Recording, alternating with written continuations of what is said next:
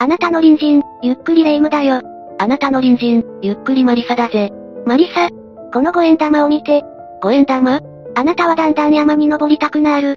山に登りたくなる。おいおい、またベタな催眠術だな。今時、五円玉揺らしてる催眠術なんてないぞ。ふふ、私の催眠術のテクニックを舐めないでほしいわね。山に登らないマリサだって、必ず登りたくさせてみせるから。いやいやいや、無理だろ実際。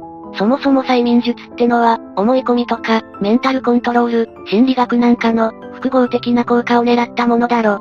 そうでなければ、マインドコントロールなんかのあまり芳しくない、精神支配なんかの一種だと思うぜ。大丈夫、大丈夫よ。さあ、この五円玉を見て、見て、見て。見てると、なんだか、山に登りたくなってきたわ。そう、私は山に登りたい。登る。登るのよ。おいおい、大丈夫か？まさか自分でかかったとかいう、アホなオチなのか？大丈夫よマリサ。私は山に登りたいのよ。それは前から言ってるだろ。別に今に始まったことじゃない。とりあえずその五円玉を渡せ。は、今、私、何か変なこと言ってなかった？いや、大丈夫だ。いつもと変わらない、平常運転だったぜ。山に登りたいって連呼してた。なんだ、じゃあ、いつもと一緒ね。おかしいわね。ほんとならマリサが、山に連れてってくれレイム。頼む。って、泣きながら頼むはずなのに。そんな目的で催眠術を使おうとするな。人の心理をコントロールして支配下に置こうとするのは、絶対にダメなんだぞ。ま、まあ、効果がなかったからいいじゃない。それにしても、この催眠術入門って本、あんまり効果なかったわね。返品しようかしら。まったく。まあ、人の心をコントロールしようってのが、そもそもどうかしてるぜ。それにこういった心理的なコントロールについては、ある程度テクニックでできるようになる。それだけに、悪用するのもされるのも、注意が必要なんだ。悪用って、そんなひどい人いるの？レイム、お前どの口が言うんだ？まあ実際には、かかりやすい状況を作り出したり、かかりやすい人間を選んでいるんだがな。それじゃ今日は、マインドコントロールでトラブルになった事件について解説しよう。レイムは騙されないように、しっかり聞いてくれ。大丈夫よ。でもちょっと不安だから、しっかり聞くわね。それじゃみんなも、それではゆっくりしていってね。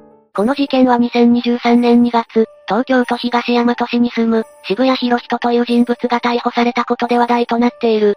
ってことは、この人が催眠術師ってこと？いや、催眠術とはちょっと違うな。どちらかというと、カルト宗教的な、洗脳に近い方法をとっていたんだ。今回逮捕されたのは、洗脳しようとした相手が警察に相談したことで公になり、逮捕されたんだ。洗脳ってちょっと怖いわね。大丸心理教とか、旧統一丸会とか、そういった感じのやつよねそうだな。手法もまさにそれに近い。ああいったカルトは、まずは親切に相手に近づき、信頼関係を築いた上で不安を煽り、その不安を解消する、という名目で心の隙間に入り込む。心の隙間って、笑うセールスマンを思い出すわね。あの漫画も、人間の弱さや脆さ、欲望なんかを刺激してその隙間につけ込む、そういったストーリーが多かったよな。まさにそういった手法をとって、相手を自分に依存させていくんだ。でもそんな簡単に、相手を支配できるものなの？簡単というわけじゃない。だが、条件さえ揃えば、効果的に相手の思考をコントロールすることも可能なんだ。よくあるのが、悩みを聞き出し、その悩みが〇〇のせいだ。こうしないと不幸になるなどと、不安を煽る。その上で、その悩みを解決できるのはこの人だけ、なんて思わせれば一丁上がりだ。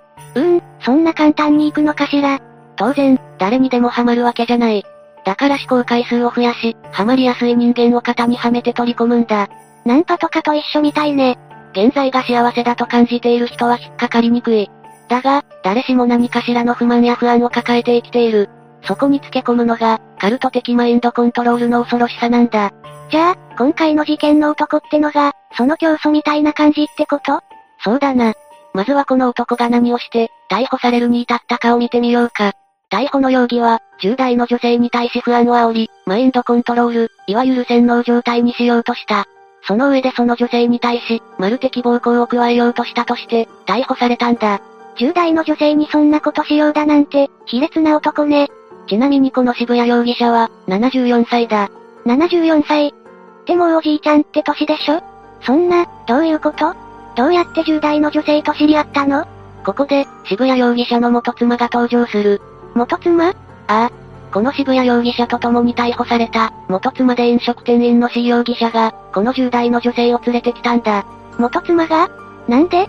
ちょっと意味がわからないわね。確かにな。これだけ聞けば意味がわからないだろう。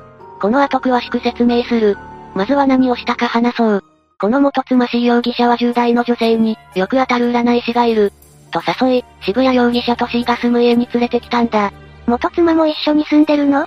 なんかおかしいわね。そしてこの10代女性に対し、6時間にわたって宇宙人に関する映像を見せ続けた。ちょ、6時間？いくらなんでも長すぎでしょ。映画のタイタニックでもそんなに長くないわよ。そうだな。ちなみにタイタニックの上映時間は、3時間16分だ。俺の好きなベンハーは、3時間32分だ。6時間も宇宙人の映像って、拷問なの？何が目的なの？こういったやり方は、マインドコントロールの手法だ。長時間拘束して疲れさせ、判断力を鈍らせる。その上で、同じことを繰り返し説明、いや、説得することで、すり込んでいくんだ。今回は渋谷容疑者が映像を見させた後、このように不安を煽り、自分に依存させようとしていた。渋谷容疑者は、あなたは宇宙人に連れ去られ、皮を剥がれて食べられる。丸を回避するには成功するしかない。と言って、関係を迫ったそうなんだ。いや、ちょっと、本気なの？もし私がその場にいたら、笑うの我慢できないんだけど。いやいやレイム。これは笑い事じゃないんだ。こういう場を作り出し、相手を疲れさせ、同じものを繰り返しすり込んでいく。これこそが、マインドコントロールの手口なんだ。でもこんな子供騙しな話、信じないでしょ？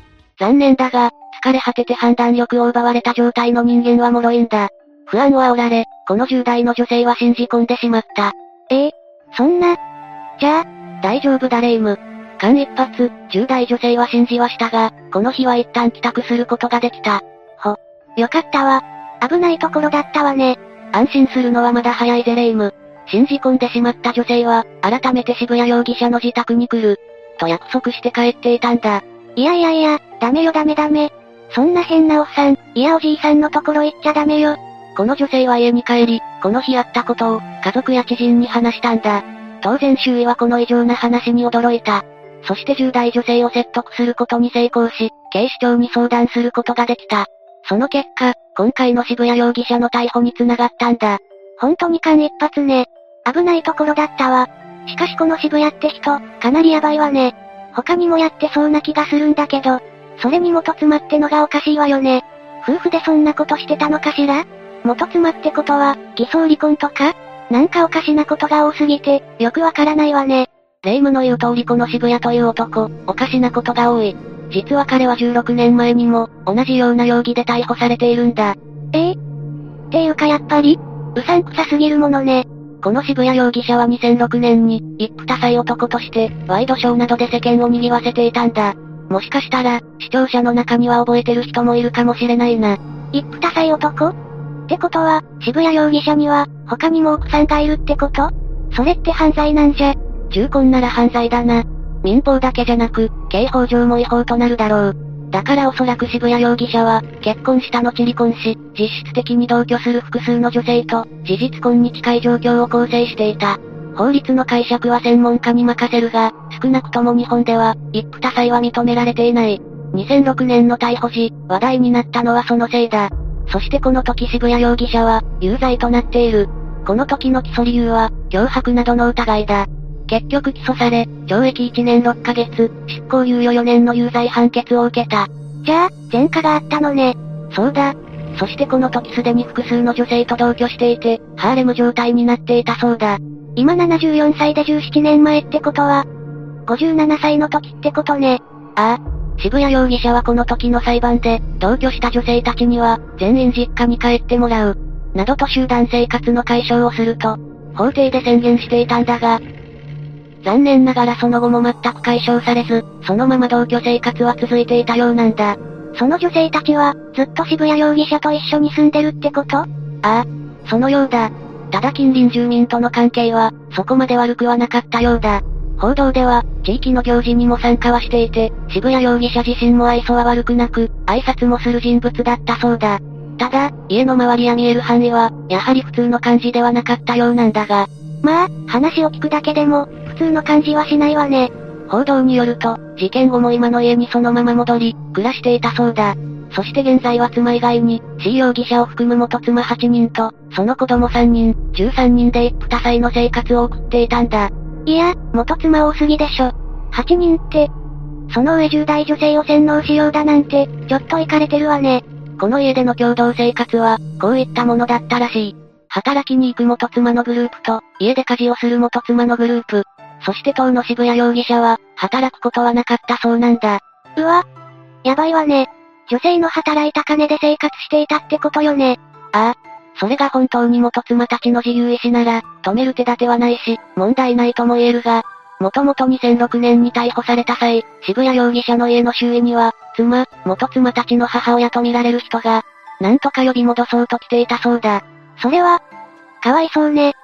家族を奪われてしまったってことよね渋谷容疑者はマインドコントロールの手法を身につけ、女性を食い物にしていたんだろう。そして、同じ手口で同じようなタイプの女性を取り込んでいった。一度は逮捕されたものの懲りることなく、同じことを続けていたのかもしれない。実際、10代女性の被害申告後、同様の相談が警視庁に寄せられているそうだ。おそらく余罪があるものとみて、慎重に捜査を進めているそうだぜ。いや、ちょっと怖すぎるわね。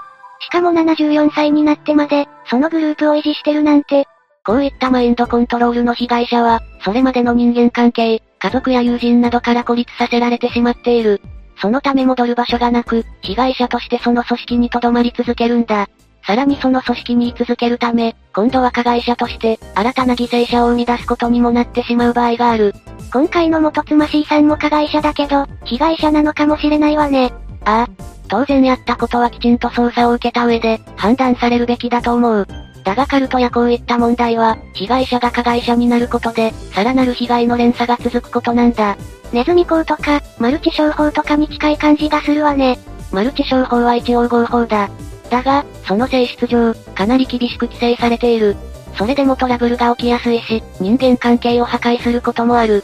やはりこういったことをよく調べ、正しい知識や判断力を身につけることが大切だろうな。どうしたらいいのかしら？ネットでも陰謀論とかにハマる人もいるし、情報をどう判断したらいいか難しいわね。そうだな。ネットの情報収集も、その人の好みに合わせた情報が、自動的に抽出されるような仕組みもある。だから偏った情報、自分が求めてる情報が、勝手に刷り込まれる危険性もある。自分が使っているツールや情報の入手方法、情報の出所なんかもしっかり知ること、まずは疑ってかかることも大切かもな。そう考えると大変よね。何で勉強したらいいのかしら。霊夢は難しい本はダメだろうから、漫画なんかどうだ？テロール教授の怪しい授業ってのは面白かったぞ。怪しい授業って、タイトルから怪しいわね。まあ、これは結構ためになるかもしれないぞ。テロリストの定義やマインドコントロール、カルトの手口なんかも出てくる。全部にはまりやすそうな霊夢は、読んどくべきかもな。全部にははまらないわよ。多分、それで結局、この渋谷容疑者ってどうなるの？前回の裁判では執行猶予がついたが、今回はどうだろうな。明らかに手口がやばいし、実刑になる可能性もあるんじゃないか？こういう男は女性の敵よ。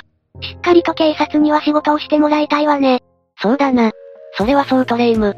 安易に催眠術みたいなこと、試しちゃダメだぞ。どちらかというと、霊夢はかかる方だ。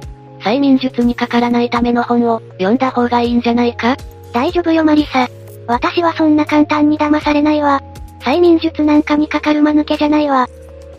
さっき俺にかけようとしたってことは、俺はその間抜けってことなのか？ええいや、例えよ例え。よし、それじゃ俺がこの五円玉で、霊夢に催眠術をかけてやろう。かからない自信があるんだから、大丈夫だろ？の、望むところよ。さあ来なさい。じゃあ、この五円玉見てくれよ。霊夢、お前は大福だ。大福になるんだ。わ、私は、私はなんだ？私は大福。大福は柔らかい。大福は甘い。はや、まさかもうかかったのか？私は大福。こんな簡単なら、山に行きたいとか言われた時使えるな。私は大福。大福。それじゃ、この辺で解説はおしまいだ。渋谷容疑者がどうなるのか、これからも注目したいと思うぜ。みんなの、周りにも、大福が、いるかもしれない。大福、大福、大丈夫か？まあ、静かでいいが、次に会う時には、大福になっているよう。祈っているわ。それじゃ、次回も私たちの大福として、ゆっくりしていってね。だ、大福。これ戻るのか？